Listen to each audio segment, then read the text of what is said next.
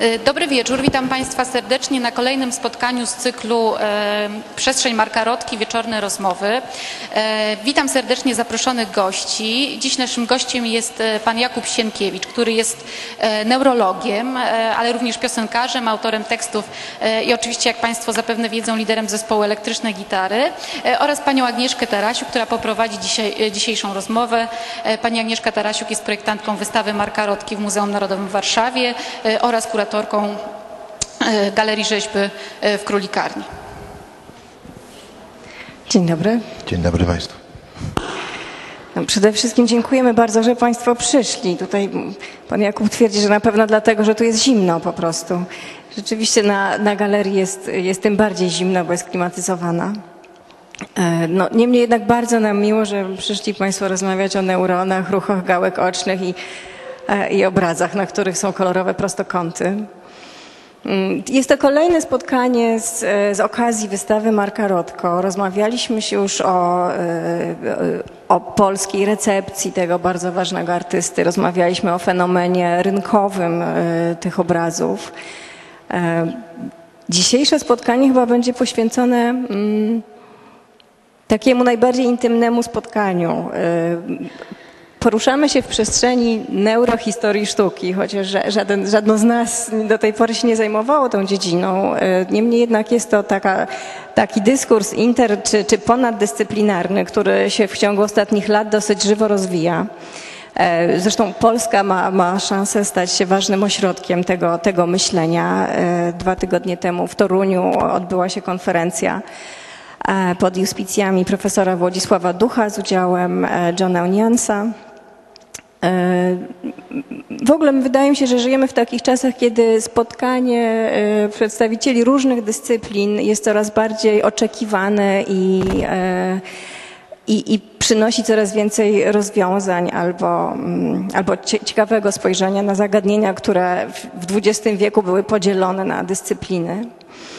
Mm, Neurohistoria sztuki, neurologiczne podejście do, do analizy dzieła sztuki e, odbywa się z dwóch, jakby z dwóch stron. Albo my mówimy i próbujemy e, retrospektywnie wyobrażać sobie, e, co się działo w głowie artysty, Mm, I tego typu opracowań e, na temat osoby Marka Rotko jest bardzo dużo. E, Jakby, mm, jak, jak zwykle samobójcza śmierć skłania do tego, żeby analizować e, psychologicznie czy, czy, czy wręcz właśnie psychiatrycznie osobę artysty.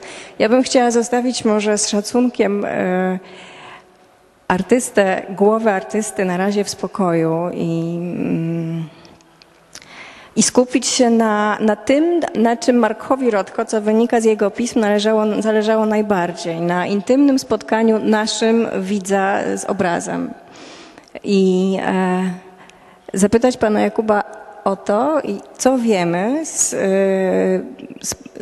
z, z pozycji współczesnej neurologii, co wydarza się w naszej głowie, w głowie patrzącego, mm, w momencie przebywania, patrzenia, poddawania się procesowi percepcji obrazów Marka Rotko. Oczywiście wydarza się to samo, co, co, co w procesie patrzenia na całą rzeczywistość.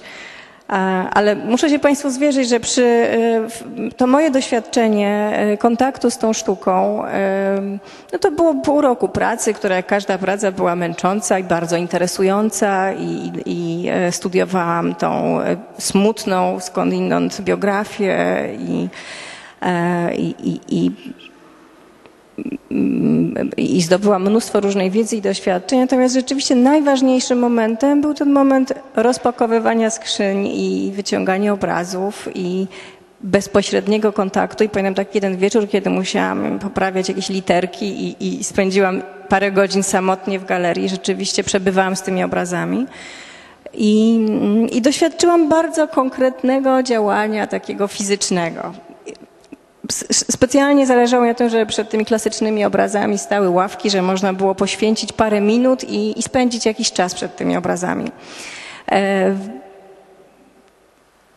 ta sztuka obrosła mnóstwem komentarzy i różnych, i różnych teorii na temat tego, dlaczego ona działa i jak ona działa. Oczywiście mamy to wszystko w głowie, ale, ale chciałabym zostawić te wszystkie teoretyczne e, koncepcje, co się z nami dzieje i, i o czym jest ta sztuka i porozmawiać po prostu o tym, co się, co się dzieje w czasie patrzenia. Moje zadanie jest e, tutaj takie, żeby e, przedstawić Państwu neurofizjologiczne podstawy widzenia, e, no, korzystając właśnie z tego pretekstu, jakim jest wystawa Marka Rotki. I ja przewrotnie troszkę, ale mm, zacznę od nie receptorów, czyli czopków i pręcików siatkówki, tylko od, od ruchu oczu. Ponieważ żeby dobrze widzieć, to trzeba mm, nie tylko receptora i aparatu odbiorczego w postaci ośrodków korowych, ale najpierw, żeby ustabilizować obraz i widzieć go dokładnie, to nasze ciało, głowa i oczy muszą wykonywać bardzo precyzyjne ruchy stabilizujące ten obraz. E, Generalnie jest tak, że gałki oczne ze względu na ograniczoną liczbę stopni swobody, jaką jest kula w łożysku, wykonują właściwie tylko dwa rodzaje ruchów. Jeden to jest ruch szybki, skokowy, a drugi jest wolny. Czyli szybki ruch sakadyczny, tak zwany ruch wolny, można by żargonowo czy bardziej potocznie powiedzieć pływający. E, żeby utrzymać obraz naszego otoczenia. To nie tylko się dzieje przy oglądaniu obrazów i dzieł sztuki, ale po prostu, żebyśmy normalnie funkcjonowali, żeby utrzymać precyzyjny obraz w obszarze największej ostrości widzenia. Ten, ten obszar największej ostrości widzenia to na siatkówce jest tak zwana plamka żółta. To jest około jednego stopnia kątowego całego naszego pola widzenia. Jeden stopień kątowy, bardzo niewielka, niewielka przestrzeń w całej panoramie wzrokowej, a jednak my świadomie widzimy głównie, głównie tym jednym procentem e, spojrzenia. E, w plamce żółtej, to jeszcze będę Państwu później mówił, tam są właśnie te czopki, które widzą najbardziej precyzyjnie, najlepiej rozróżniają barwy i odpowiadają za widzenie ostre, ale żeby obraz docierał do świadomości dokładnie, musi być umiejscowiony właśnie w plamce żółtej, czyli w obszarze siatkówki o największej rozdzielczości i ostrości widzenia. Mm, żeby móc ten obraz ustabilizować, to takim zasadniczym rodzajem ruchów oczu, które um-, umożliwiają to, to jest reakcja oczno-przedsionkowa. Nasze ciało ze względu na naturalne współruchy ciała, gestykulacje, ze względu na mm, tętno i inne zjawiska fizjologiczne e, z, wnętrza naszego organizmu, e, cały czas wykonują drobne ruchy. Żeby obraz był ustabilizowany, potrzebny jest ruch w stronę przeciwną gałek ocznych, bo inaczej e, obraz zainteresowania wypadłby z tego obszaru największej ostrości i widzielibyśmy nieostro, nieskutecznie. Mm. Zatem potrzebny jest taki odruch, który działa bardzo szybko i od razu, od razu reaguje na przemieszczanie się naszego ciała, głowy czy, czy po prostu czy otoczenia. Tym rodzajem ruchu jest tak zwany odruch przedsionkowo-oczny. Jest to taki bardzo szybki, z latencją około 10 milisekund, czyli prawie natychmiast następuje e, ruch gałek ocznych w stronę przeciwną niż ruch ciała czy głowy. E, jeśli ten ruch ciała czy głowy utrzymuje się dłużej, odruch przedsionkowo-oczny musi być uzupełniony jeszcze o tak zwaną reakcję optokinetyczną, czyli dłużej trwające e, kompensacyjne, dłużej trwający kompensacyjny ruch oczu. E, ruch sakadyczny, bardzo potrzebny przy obserwowaniu obrazu, przy percepcji dzieła sztuki, to jest ruch skokowy, który świadomie, którym świadomie możemy zmieniać kierunek spojrzenia i obserwować poszczególne obszary, poszczególne punkty E, obrazu, poszczególne punkty w otoczeniu. Najczęściej mamy do czynienia właśnie z ruchem sakadycznym, który jest wykonywany zależnie od woli, w sposób świadomy. Ale te sakady, czyli ruchy skokowe, mogą być też e, no, całkiem odruchowe, wykonywane automatycznie w reakcji na bodziec słuchowy, na bodziec wzrokowy. E, mogą być automatycznie wykonywane podczas jakiejś obserwacji obiektu, kiedy nie zastanawiamy się, gdzie kierujemy spojrzenie. Chodzi nam o to po prostu, żeby zobaczyć wszystko dokładnie i y, wszystkie te ruchy służące temu wykonywane są automatycznie. No, y, ruch, ruch sakadyczny, tutaj mamy troszkę odwrotne odwzorowanie, y, to znaczy mamy czas na osi poziomej i położenia na osi pionowej. Y, jak, jak Państwo widzą, e, najpierw ro, ten ruch rozpędza się, potem osiąga swoje maksimum i znowu wyhamowuje, stabilizując gałkę oczną e, w nowym położeniu. E, Widać to też na wykresie prędkości. e, Poprawnie wykonywana sakada, jednostopniowa, czyli wykonywana bez takich, mówiąc potocznie, schodków, ma wykres prędkości właśnie ze swoim maksimum mniej więcej po środku tego ruchu. Y, Czasami wykonujemy z- takie ruchy sakadyczne, które są podzielone, które, mm, podczas których w połowie mniej więcej występuje zatrzymanie, a potem uzupełnienie ruchu y, taką sakadą korekcyjną. Wówczas odbija się to ró- również na profilu prędkości ruchu sakadycznego. Innym takim rodzajem ruchu oczu wykonywanym automatycznie, kiedy, kiedy obserwujemy otoczenie, obracamy ciało, obracamy głową, jest szybka faza oczopląsu. Dzięki temu możemy e, automatycznie przenosić spojrzenie e, w kierunku przeciwnym do ruchu ciała czy ruchu głowy. Czyli takie automatyczne zjawiska jak reakcja optokinetyczna, jak odruch przedsionkowo-oczny czy e, szybka faza oczopląsu służą nam do tego, żeby kompensować położenie ciała, kompensować położenie głowy. Tutaj jeszcze chciałem usystematyzować, jakie rodzaje właśnie tych ruchów y, skokowych, szybkich ruchów y, gałek ocznych wykonujemy. Szybka faza oczopląsu też należy właśnie do ruchu sakadycznego. Sakady wzrokowe mogą być odruchowe albo, albo dowolne. Jeśli chcemy kierować spojrzenie tam, gdzie następuje bodziec wzrokowy, no to będzie to sakada zależna od woli. Jeśli wystąpiona automatycznie, jest ona sakadą odruchową. Podobnie jest w odpowiedzi na bodźce słuchowe, czuciowe. Wykonujemy również y, ruchy gałek ocznych y, skokowe do miejsc zapamiętanych w polu widzenia. Wówczas na- nazywają się one sakadami pamięciowymi. Y, Kiedy obserwujemy również obraz, dzieło sztuki, używamy sakad pamięciowych, ponieważ chcemy spojrzeć w wiele miejsc jednocześnie, wiele punktów obrazu jednocześnie i y, znając już wstępnie topografię obrazu, wykonujemy y, pewne ruchy w sposób zautomatyzowany, korzystając również właśnie y, z, z tych sakad pamięciowych. Sakady predykcyjne z kolei pojawiają się wtedy, kiedy bodziec wzrokowy działa regularnie w czasie. Jesteśmy w stanie wyprzedzić działanie bodźca. Latencja wykonywania tego ruchu skraca się, skraca się coraz bardziej. Natomiast sakady na polecenie, no to wtedy, kiedy lekarz bada pacjenta i każe mu wykonywać ruchy e, oczu e, do wybranego położenia. E, Przydatne również w obserwacji otoczenia są ruchy nadążne bardziej fachowe określenie, natomiast mówiąc potocznie, ruchy wodzenia, ruchy śledzenia, ruchy śledzące.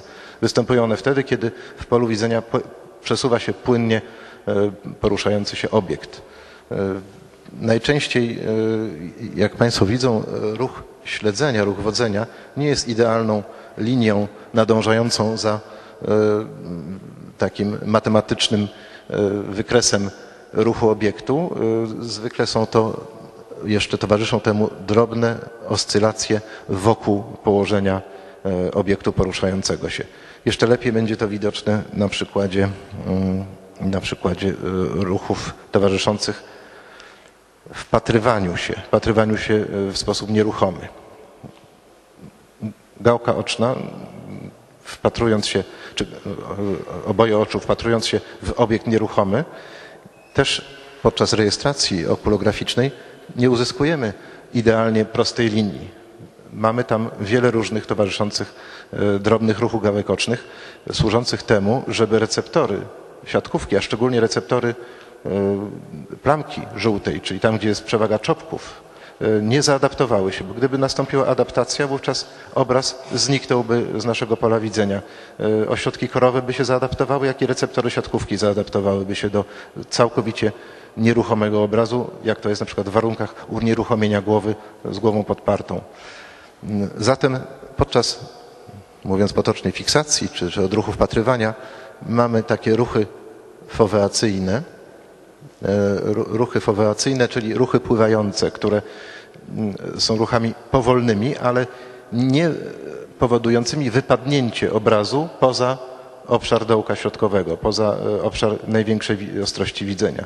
Są e, fale ostre, takie, takie nagłe przemieszczania się mikrosakadyczne, e, które powodują utratę widzenia obiektu. Następuje wówczas szybka sakada korekcyjna w stronę przeciwną i znowu mamy obiekt w obszarze największej ostrości widzenia. Zatem sporo takich drobnych ruchów towarzyszy wpatrywaniu się przy unieruchomieniu głowy w nieruchomy obiekt. Zatem krótki jeszcze taki przegląd, e, czemu, jakie funkcje mają e, poszczególne e, ruchy oczu. Odruch przeciąkowo-oczny e, przy krótkotrwałym ruchu głowy utrzymuje obraz w dołku środkowym w obszarze największej ostrości widzenia. Jeśli ten ruch głowy czy ruch ciała trwa dłużej, potrzebne jest uzupełnienie jeszcze w postaci reakcji optokinetycznych. Kiedy obiekty poruszają się, potrzebne są ruchy nadążne, czyli ruchy wodzenia. Szybka faza otropląsu e, to są ruchy e, o charakterze większych sakad, e, czy większych ruchów skokowych, które przestawiają mm, położenie oczu do środka podczas przedłu- przedłużającego się obrotu ciała, czy obrotu głowy. Ruch sakadyczny skokowy, czyli służy nam temu, jak powiedziałem, żeby obiekt zain- zainteresowania w otoczeniu nastawić dokładnie na dołek środkowy. Podczas odruchu wpatrywania występują te drobne ru- ruchy oscylacyjne wokół, wokół obiektu, mm, dzięki którym nie mamy, e, zapobiegamy zjawisku adaptacji receptorów. E, Odruch wpatrywania również e, pełni taką funkcję supresji odruchu przedsionkowo-ocznego i reakcji optokinetycznych. Oczywiście przy patrzeniu bliskim i przy e, akomodacji potrzebny również jest ruch zbieżny, czyli ruch e, w, jednym kierunku, ale w, przeciwnym, w przeciwne strony e, obu gałek ocznych po to, żeby mm, dokonać prawidłowej fuzji obu obrazów na siatkówce. Tutaj jeszcze, mm, żeby przybliżyć Państwu funkcję odruchu przedsionkowo-ocznego, pokażę szybciutko ry- rycinę, jak badamy odruch przedsionkowo-oczny. E, Prosimy o patrzenie się w nieruchomy punkt, w tym czasie głowę e, lub całe ciało na fotelu obracamy w obie strony. Natomiast jeśli badamy supresję tego odruchu przedsionkowo-ocznego, to e, musimy zastosować obiekt wyświetlany razem z głową. Jeśli na przykład ja będę poruszał razem z głową tym punktem, to musi nastąpić u mnie supresja odruchu przedsionkowo-ocznego, ponieważ e, gdyby, gdyby nie było tej funkcji, moje gałki oczne poleciałyby w stronę przeciwną i straciłbym e, e, obraz tego punktu wyświetlanego, który porusza się razem z moją głową. Zatem e, funkcja e, supresji odruchu przedsionkowo-ocznego jest bardzo istotna, szczególnie no, to, to znajduje zastosowanie w medycynie pracy, u pilotów, u kierowców, e, którzy e, często muszą e, takie, e, takie mm, karkołomne rzeczy wykonywać. No Może ma to nieco mniejsze zastosowanie w przypadku obserwacji nieruchomych obrazów i dzieł sztuki. E, Odruch przedsionkowo-oczny, jeśli go zarejestrujemy e, w wersji prawidłowej, to jest, jest płynną taką falowaną linią. Jeśli jest upośledzony, następuje uzupełnienie te, te, tego ruchu sakadami doganiającymi obraz obiektu. To już było. Zostawmy teraz. Aha, jeszcze rzeczywiście e, pokażę Państwu, jeśli z kolei osłabiona jest supresja odruchu przedsionkowo-ocznego, to mamy do czynienia zamiast linii prostej na wykresie okulograficznym mamy linię falowaną, jeszcze dodatkowo poszarpaną, uzupełnioną e, mikrosakadami e, oscylującymi wokół tej linii. E, Najczęstsze metody rejestracji, bo tak pokazuję Państwu te, te zapisy, a, a jaką techniką to jest, to jest robione. Najczęściej mamy zapis elektrookulograficzny, czy rejestrację wideo. Mm, Ale bardzo przydatna zarówno w diagnostyce, jak i w medycynie pracy jest okulografia podczerwieniowa, z- zwana obecnie e, wideonystagmografią. E, Urządzenie jest bardzo proste, zakłada się na mm, na czoło, na pasku, dzięki emisji promieniowania podczerwonego odbitego od e, gałki ocznej Promienie te nastawiają się na tą część, gdzie jest granica między częścią kolorową oka a częścią białą. Odpowiednie detektory łapią to odbite światło, przetwarzają na położenie gałki ocznej. E, Jakie zastosowanie ma, ma ta rejestracja w, wojsku? Oczywiście mm, łatwo sobie wyobrazić, że wojsko posiada y, dużo wcześniej nowinki techniczne niż, niż mm, występuje to w, w życiu normalnym, cywilnym. I tak właśnie broń pokładowa kierowana ruchem oczu pilota już była wykorzystywana w wojnie wietnamskiej, zatem już ponad 40 lat temu. Y, w- lotnictwie tak zwana biała skrzynka, czyli urządzenia rejestrujące poprzez ruch oczu stan funkcjonowania pilota, y, funkcjonowanie jego, przede wszystkim jego przytomności, jego możliwości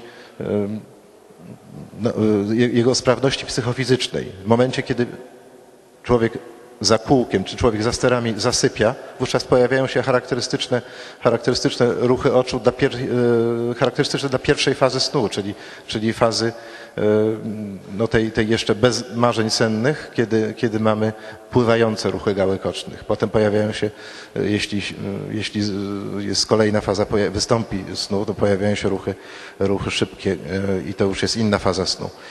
E, Na podstawie takiej rejestracji można stworzyć coś w rodzaju białej skrzynki. W odróżnieniu od rejestracji przyrządów pokładowych można również określić, co się działo z pilotem.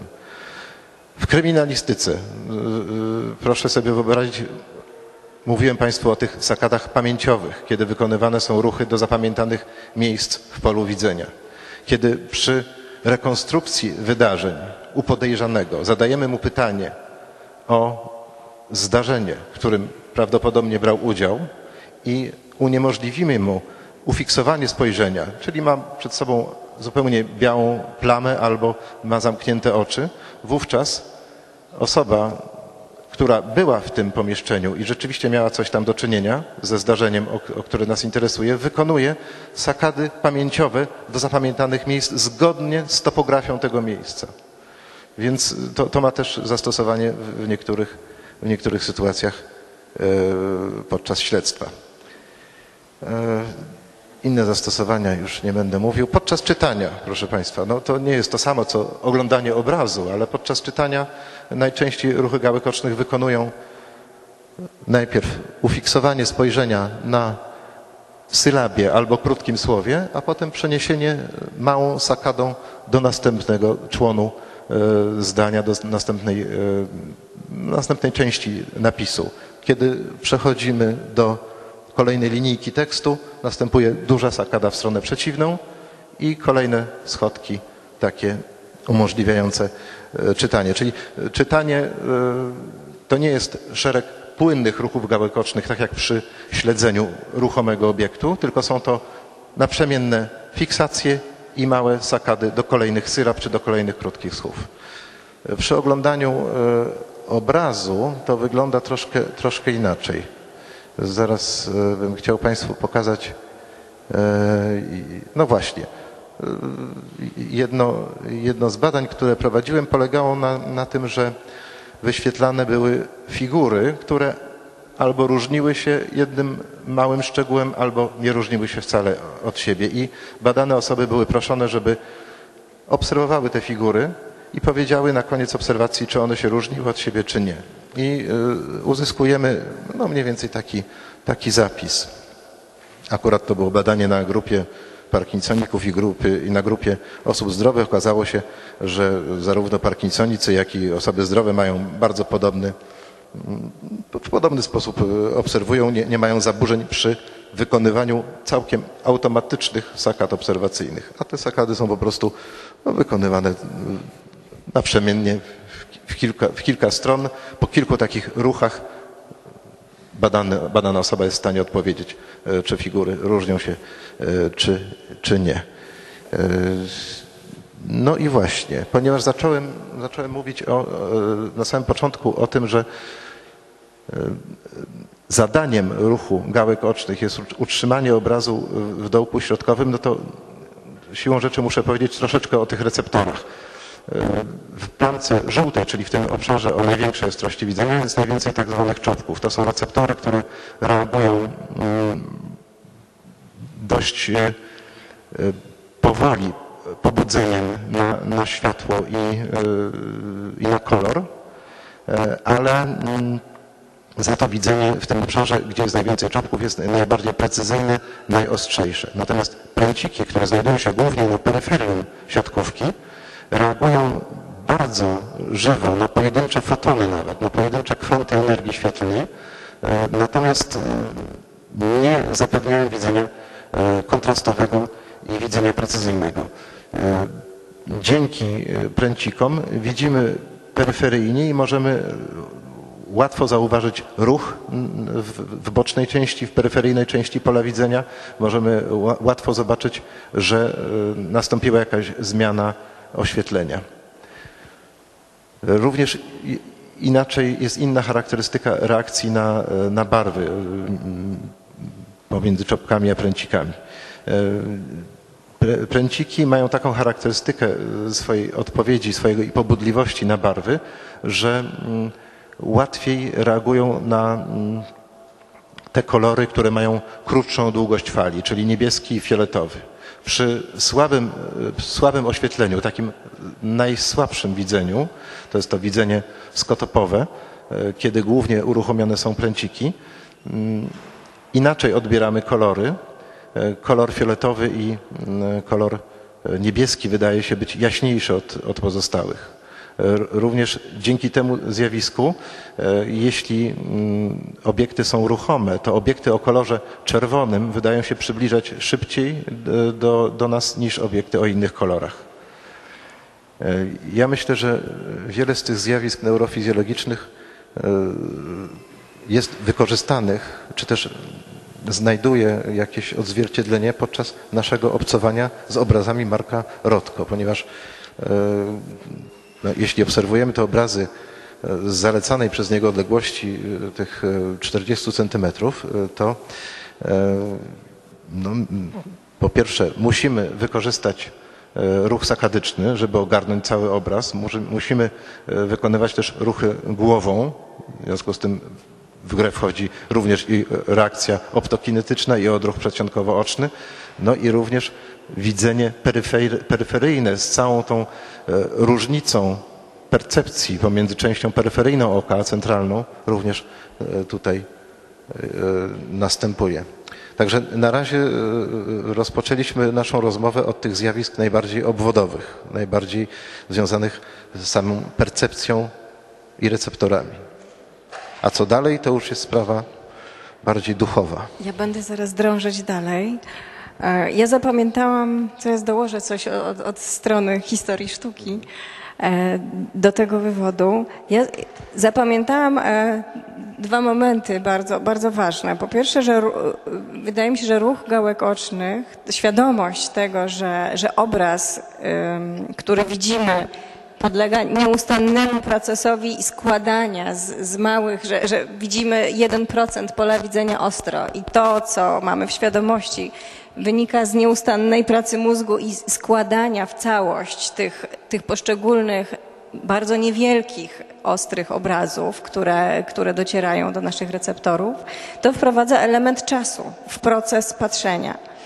Wydaje mi się, to może być jeden z, jedna z przyczyn, y, że obrazy są niereprodukowalne. Właściwie każdy obraz jest niereprodukowalny, że pełen kontakt z dziełem sztuki mamy tylko będąc y, wobec obrazu bezpośrednio. Oczywiście, jeżeli obraz jest przedstawiający i ma jakąś historię, to to można z reprodukcji odczytać. W momencie, kiedy na obrazie jest nieostry prostokąt, faktycznie reprodukcja jest, jest tylko jakąś reprezentacją obrazu, która nam trochę o niej opowiada. Bo jest to zdjęcie jest zrobione w, w jednej sekundzie, prawda? Jest, jest rejestracją jakiegoś stanu, e, ja- jakiejś, jakiejś chwili. Natomiast proces patrzenia jest rozłożony w czasie, e, trwa tak naprawdę bardzo długo. Wobec tego, ile procesów w mózgu je, je, wykonujemy w czasie tego, tak, tego patrzenia. Zapamiętałam też bardzo ciekawe, ja bardzo lubię słuchać, nawet jeżeli nie do końca rozumiem, e, opowiadania o tym, co się dzieje w naszej głowie, dlatego że można tego słuchać jak najbardziej metaforycznie. I tu padła w pewnym momencie takie stwierdzenie, że, mm, że gdybyśmy nie wykonywali ruchów, to następuje proces adaptacji i, i obraz zanika. To, że ruch wprowadza możliwość percepcji, to jest też bardzo ważne. Wydaje mi się, że rzeczywiście e, obiekt, czyli my, podmiot patrzący w jakiś sposób jest w ciągłym ruchu i w ciągłej dynamice procesów myślowych. I kontakt z dziełem sztuki na tej dynamice na pewno polega w znacznym stopniu. Chciałabym teraz zapytać o mm, dokładniej trochę o to, co się dalej dzieje z tym obrazem. W momencie, kiedy on jest przekazywany z tych receptorów y, do kory pierwszorzędowej, czwartorzędowej i, i jak to się dzieje? Może jeszcze pozwolę sobie na jedną, na jedną dygresję, e, która, która mi przyszła do głowy e, w czasie pracy nad tą wystawą.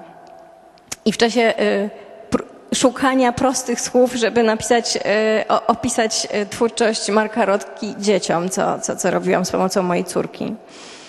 Mm, Więc miałam takie, taką, e, taką myśl, że e, proces twórczy Marka Rotko, podobnie jak e, cała rewolucja, która dokonała się w pierwszej połowie XX wieku w sztukach wizualnych, był odkrywaniem sposobu widzenia i sposobu percepcji. Że dzisiaj neurologia potwierdza to, co artyści w ciągu XX wieku właściwie eksperymentalnie wypracowali. To znaczy oddzielenie poszczególnych kategorii widzenia, czego dokonała sztuka e, od impresjonizmu do, do abstrakcji. To znaczy oddzielenia e, ruchu, koloru, formy, znaczenia. Jakby prze, przestaliśmy myśleć o obrazie rzeczywistości jako o takiej e, zapisanej tapecie, którą się analizuje na, na różne sposoby. Jakby, e, w pewnym momencie artyści zaczęli zupełnie osobno traktować, traktować ruch, traktować, e, traktować znaczenie obrazu. E, I mam wrażenie, że w twórczości ta wystawa dzięki temu bardzo ciekawemu doborowi obrazów, dzięki e, pracy pani dyrektor Agnieszki Morawińskiej i Marta, Marka Bartelika, kuratora wystawy, pokazuje nam różne fazy, wszystkie najważniejsze fazy twórczości Marka Rotko, od figuratywności, od opisu świata zewnętrznego, coraz bardziej do opisu podmiotu patrzącego. Obrazy e, figuratywne, e, przedstawiające w pewnym momencie ustępują miejsca obrazom, które ilustrują mity, czyli są takim zagłębieniem się w podświadomość i w historię w naszej zbiorowej świadomości uwiecznione, a w pewnym momencie przestają w ogóle przedstawiać cokolwiek i i przedstawiają kształty, formy, kierunki do, do bardzo podstawowych.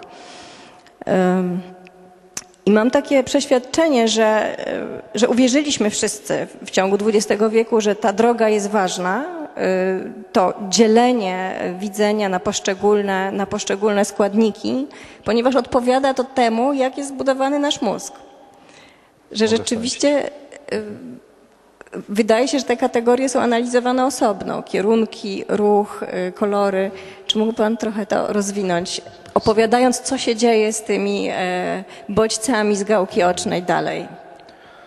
Skoro e, wspomniała Pani impresjonistów, to warto jeszcze uzupełnić e, kwestię ostrości i rozdzielczości widzenia.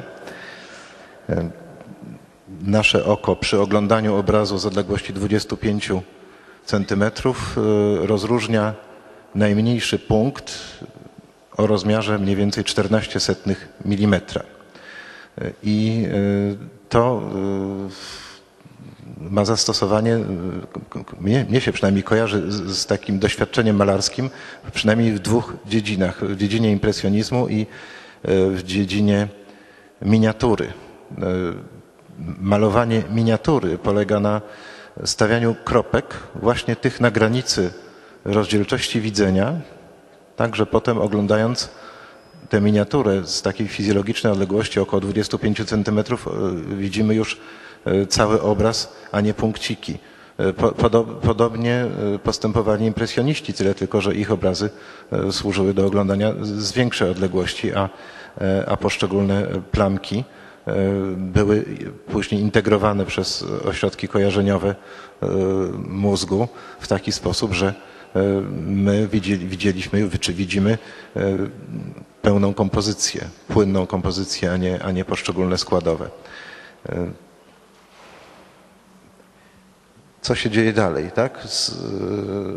No, po pierwsze, obraz ulega odwróceniu na przebiegu drogi wzrokowej, także do płatów potylicznych, tam gdzie jest y, pierwszorzędowa kora wzrokowa, obraz y, dociera odwrócony. Jeszcze w obrębie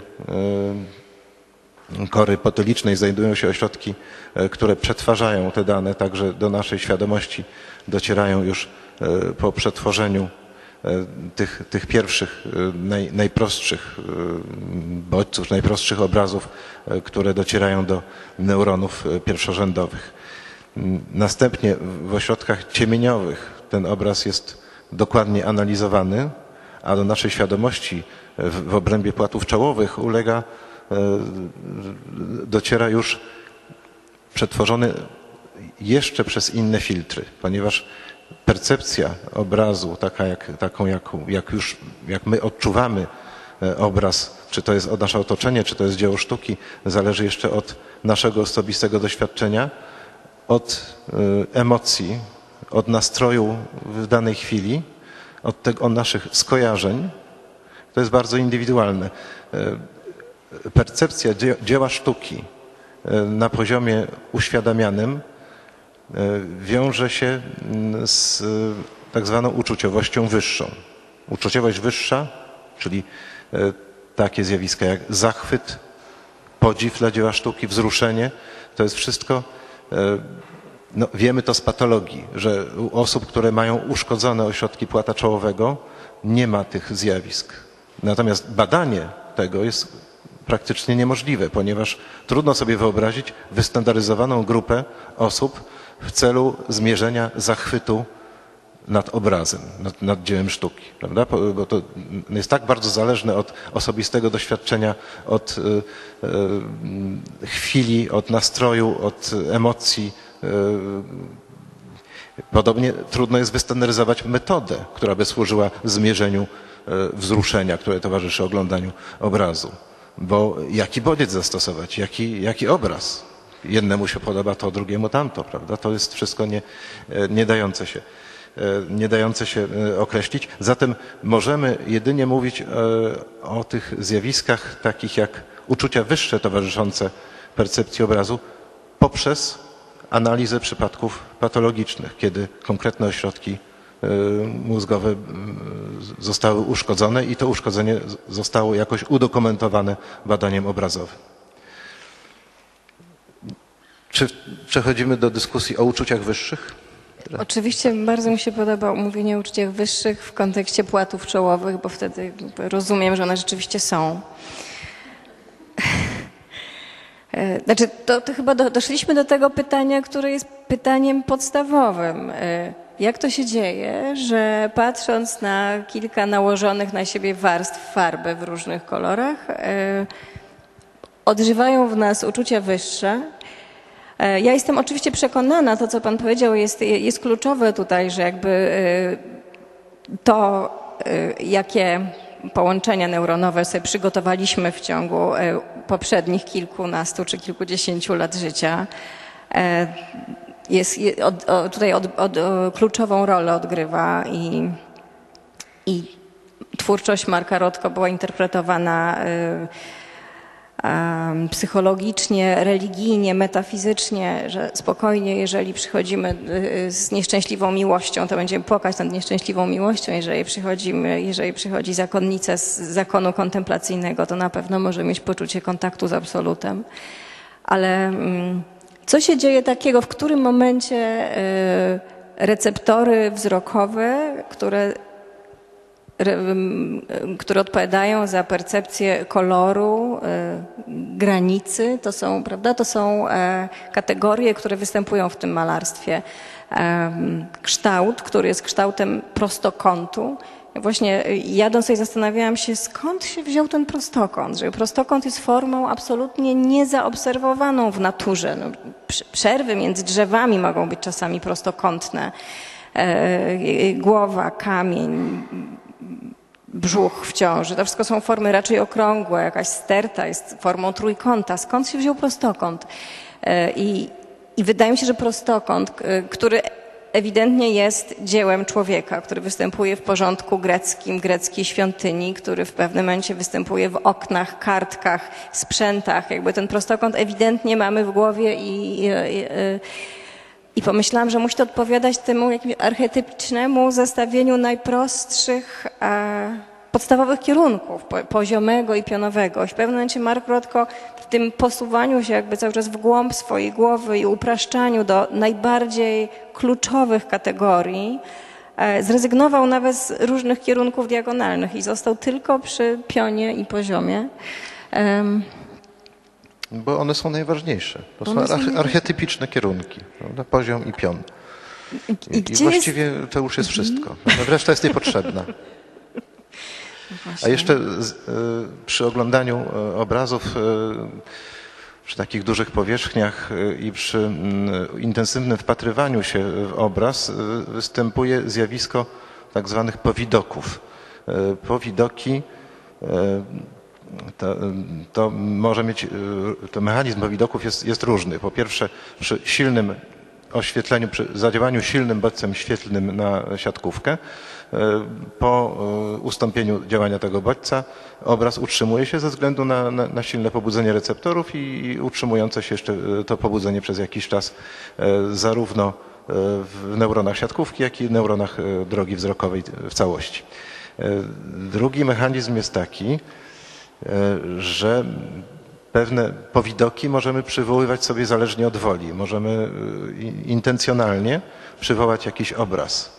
E, Możemy e, przywołać, to jest trzeci mechanizm, przywołać jakiś obraz, może on się automatycznie okazać w wyniku silnych emocji. Wspomnienie, silne, wspomnienie które, któremu towarzyszą silne emocje, może, mogą towarzyszyć temu również e, obrazy bardzo e, realnie widziane. Mm.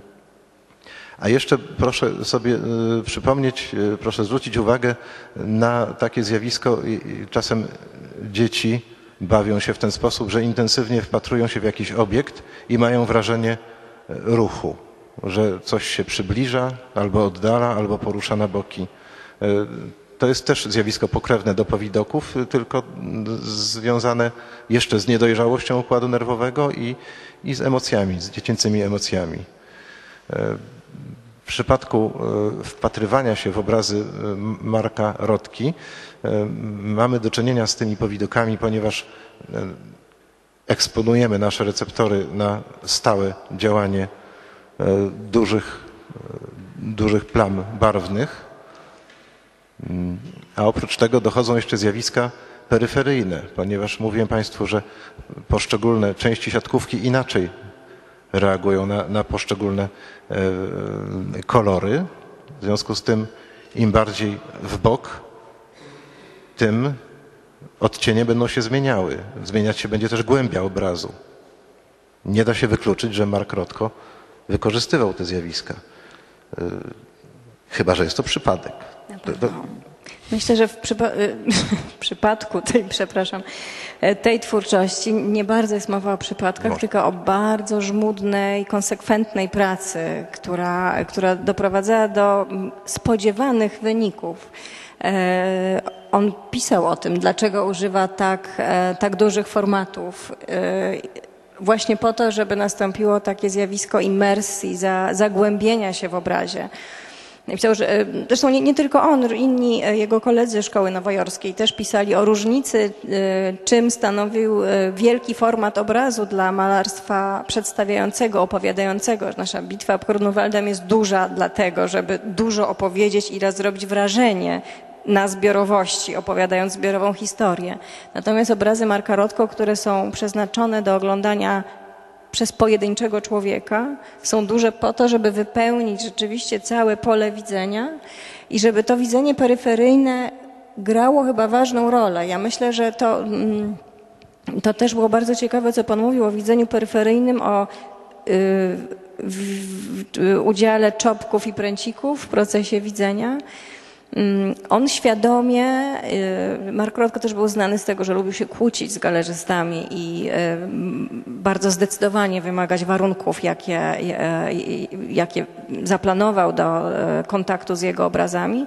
I bardzo często pisał i mówił o tym, żeby nie oglądać tych obrazów w bardzo jasnym świetle.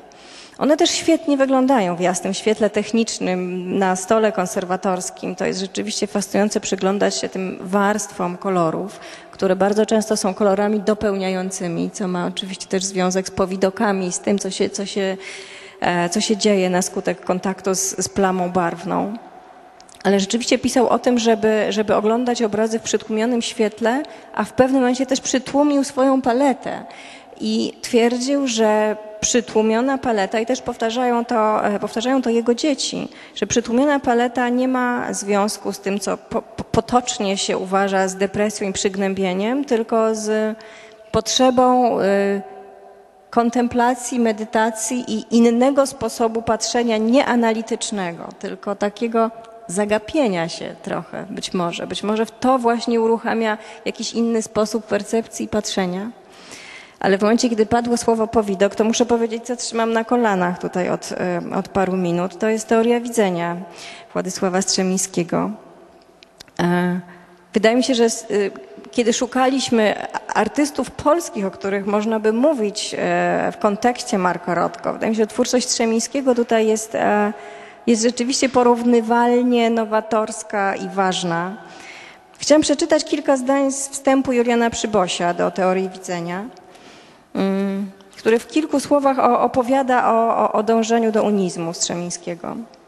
Stawiał swojej twórczości wymagania najwyższe, nieosiągalne dla przeciętnego talentu. Domagał się, żeby każdy obraz był wynalazkiem, żeby odkrywał taką zasadę kompozycji, kolorów i form, jakiej dotychczas nie znano. I to rzeczywiście jest trochę opis takiego dążenia pierwszej połowy XX wieku i myślę, że tego, co, co y, Mark Rothko też absolutnie sobie stawiał podobne wymagania.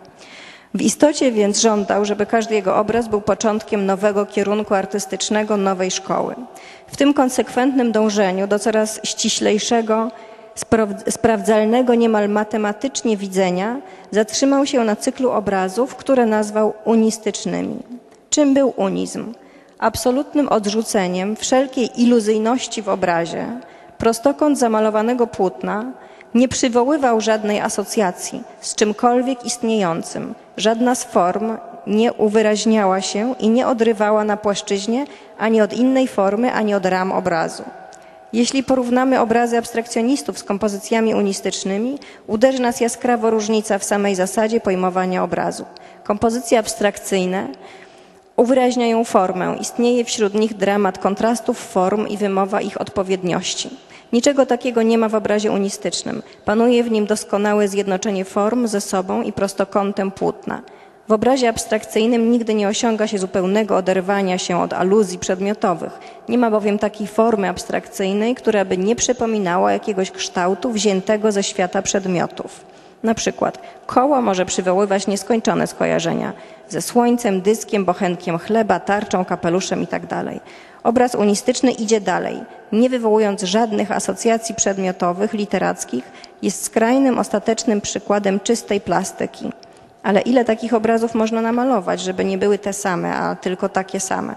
Strzemiński zdołał jednak namalować ich kilka czy kilkanaście i pojął, że doszedł do kresu. Do kresu tej drogi rozwojowej, nowoczesnej plastyki, która szła ku wyelimino- wyeliminowaniu z obrazu wszystkiego, co nie było tylko malarstwem, to jest układem barw zespolonym dokładnie z płaszczyzną. Osiągnął czysty obraz, absolutną jedność kolorów i form z płaszczyzną i jej granicą. Doszedł do, doszedłszy do ostateczności, Strzemiński mógł powrócić wzbogacony osiągniętą dyscypliną, dyscypliną, jakiej dotychczas nie praktykowano, do studium z natury. Rzeczywiście e, Strzemiński po okresie unistycznym e, malował czy rysował obrazy znaczące. Tu odsyłam Państwa do, do pięknych rysunków wojennych Strzemińskiego, które wiszą na galerii XX-XXI wieku. Natomiast to doświadczenie takiego cofnięcia się do jakiejś najprostszej formy widzenia spowodowało, że te jego późniejsze prace są na jakimś zupełnie innym, e, innym po, poziomie percepcji. E, Przyboś porównuje je do rysunków dziecka, ale wydaje mi się, że on też miał absolutną, i oczywiście dał temu wyraz w teorii widzenia, miał też absolutną świadomość, e, jak przebiega proces patrzenia i ta kreska Strzemińskiego być może bardzo odzwierciedla właśnie ruchy gałek ocznych. E, Myślę, że Mark Rothko myślał podobnie, oczywiście znacznie mniej teoretycznie, e, jego twórczość jest mniej oparta na takiej intelektualnej koncepcji, a znacznie bardziej na doświadczeniu emocjonalnym.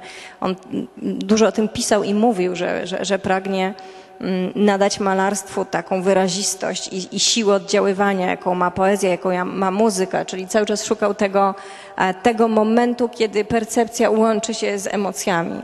E, To jego porównywanie się czy utożsamianie z Rembrandtem też nie, nie, w żaden sposób oczywiście nie odnosiło się do kreski czy tematów Rembrandta, tylko do równie silnego dotknięcia jakiejś bardzo kluczowej, istotowej, e, istotowego miejsca w człowieku, mm, co próbujemy czasami teraz tłumaczyć e, współgraniem sztuki z, z naszą percepcją, z pracą naszego mózgu. Ja mam wrażenie, że ten moment, kiedy e, patrząc, obcując dziełem sztuki, mamy wrażenie, że artysta nie kłamie, że, że w dziele sztuki jest zawarta jakaś kluczowa prawda, to chyba jest ten moment, kiedy dzieło sztuki rzeczywiście dotyka bardzo głęboko struktur neurologicznych i tego, w jaki sposób patrzymy na świat. I wtedy stąd to, to nasze takie dogłębne poczucie prawdziwości.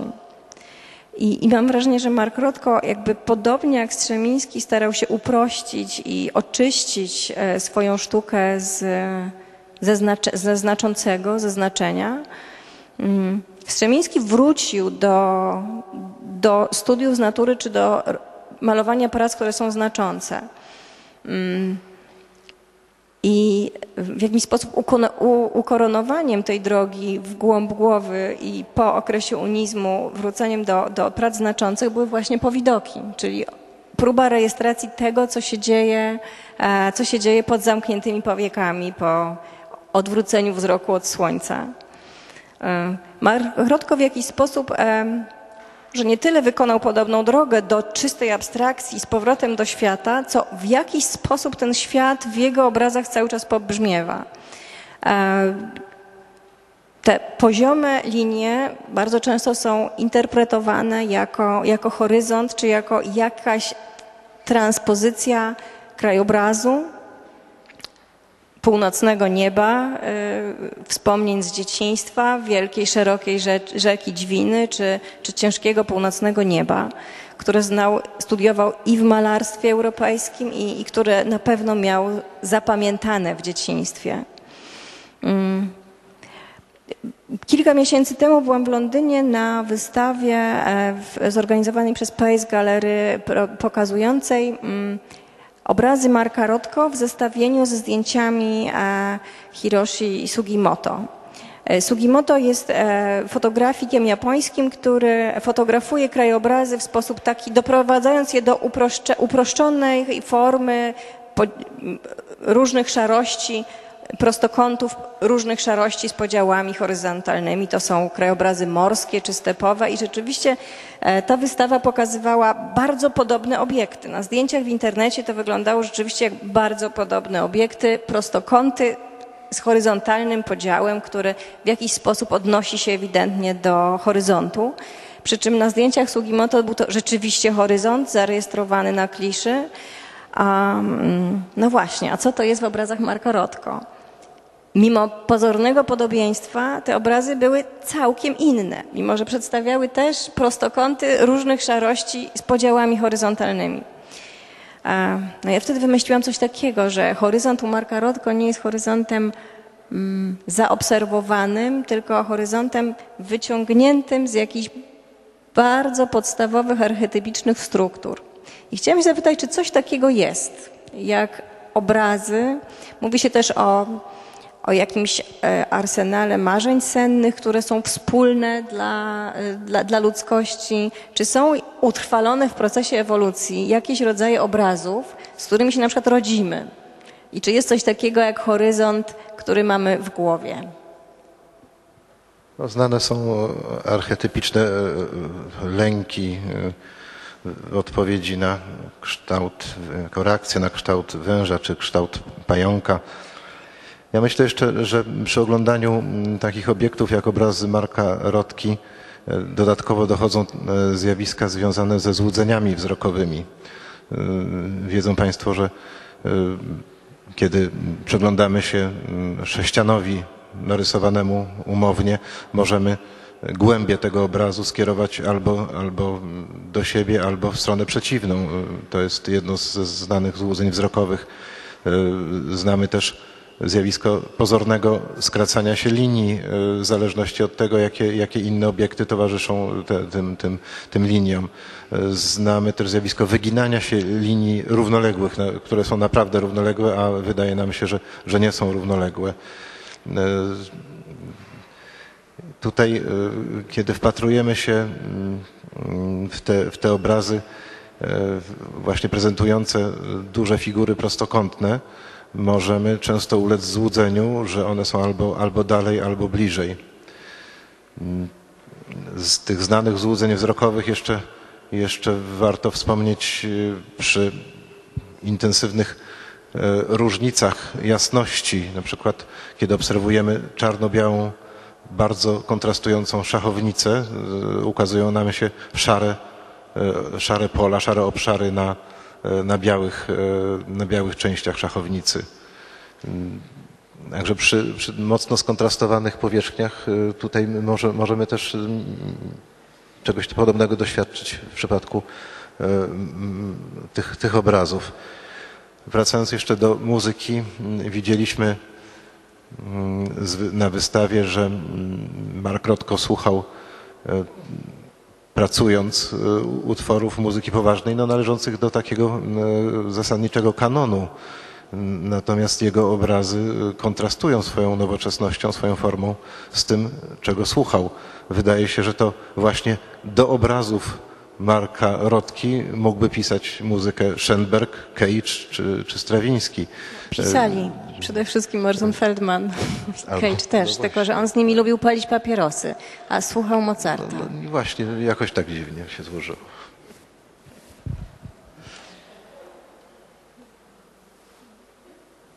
A co z tym moim horyzontem wewnętrznym? Czy w jakiś sposób możemy zbadać to, czy na przykład osoba niewidoma od urodzenia posiada w głowie zestaw takich Posiada. archetypicznych obrazów? Posiada, ponieważ e, odczuwa siłę, poziomu. odczuwa siłę grawitacji, która wyznacza pion i poziom.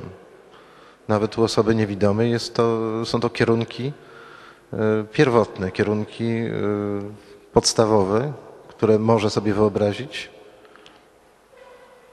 i z, na których opiera, opiera swoje aktywności i ruchowe i, i w ogóle swoje życie. Tak jak mówiliśmy na początku, y, wspomniała Pani, że te, że te prostokąty, one są właśnie archetypiczne, że one odwołują się y, do podstawowych, odczuwalnych przez nasze zmysły kierunków. Nawet przez zmysł dotyku, zmysł czucia ułożenia y, i poprzez wyczucie ruchu. Poruszając się, odczuwając położenie naszego ciała, cały czas odnosimy je do pionu i poziomu. I do granicy. Te, te formy, które zostały e, na, w, w ostatecznym uproszczeniu sztuki Marka Rotko, to jest prostokąt, to jest granica, która, która ulega rozmyciu, natomiast jest, jest na pewno znacząca. Podstawowa jest granica kończąca obraz, ale też granice form. I ten horyzont, do którego o którym ja jakoś jednak nie mogę zapomnieć. Ja bardzo długo mówiłam, tak się właśnie buntowałam, że to nie są krajobrazy, że, że, że, że nie można mówić, że są po prostu widoki, ale, mm, ale rzeczywiście linia pozioma e, wokół której coś jeszcze się dzieje ze światłem. To na przykład bardzo wyraźnie widać na tym różowym obrazie, który re, reprodukowany na, na plakatach wygląda pięknie, natomiast rzeczywiście nie ma w sobie tego, tego światła i tam nie dzieje się to, co się dzieje patrząc na obraz e, wokół tej granicy między e, tym e, różowo-fioletowym a, a, a brązowym polem. Mi się wydaje, że jak już rozpoznajemy, nawet jeżeli nie robimy tego świadomie, to, to pojawiają się asocjacje z tymi kluczowymi, podstawowymi formami. A, no i horyzont, y, horyzont rzeczywiście to jest rzecz, e, chyba trudno sobie wyobrazić coś bardziej podstawowego. Mówimy o horyzoncie zdarzeń w fizyce, o takim w, y, w teorii względności horyzont zdarzeń to jest to, to jest to pole, które otacza czarną dziurę, czyli to jest ten moment, e, za którego już nic nie wraca, nawet światło. Mówi się też o horyzoncie, mm, o horyzoncie cząstek. To też jest pojęcie z, z fizyki. To jest taki, taki moment e, wszechświata, z którego e, tak daleko położony od obserwującego, z którego światło nie ma szansy do nas dotrzeć, nawet jeżeli powstałoby na początku wszechświata. To jest horyzont zdarzeń. To jest Ale- horyzont cząstek. Ale do tego, horyzont do tego potrzeba bardzo dużo czarnej farby. dużo czarnej Tak. farby. Właśnie. Czyli jednak to jest jakiś, jakiś kres i chyba mówienie o tym kresie po prostu wydaje się nam bardzo ważne, dlatego to nas robi wrażenie. Pojęcia fizyczne y, to troszkę, mm, no nie, nie, nie sądzę, żeby obrazy Marka Rotko były ilustracją pojęć, y, pojęć fizycznych, może jakichś emocji związanych y, właśnie z lękiem przed nieskończonością. Ale to jest to, co się dzieje w naszej głowie, o, o, obcując tymi podstawowymi formami. To, to słowo horyzont, które, e, które jest zaobserwowaną linią, z jakiegoś powodu fizycy użyli tego słowa, określając, określając takie, e, takie ostateczne zależności. Jednak za horyzontu można wrócić tak w naturze. Czyli ek- eksponujmy się na, na te obrazy, pozwólmy im pracować nad naszymi receptorami i obszarami odbiorczymi.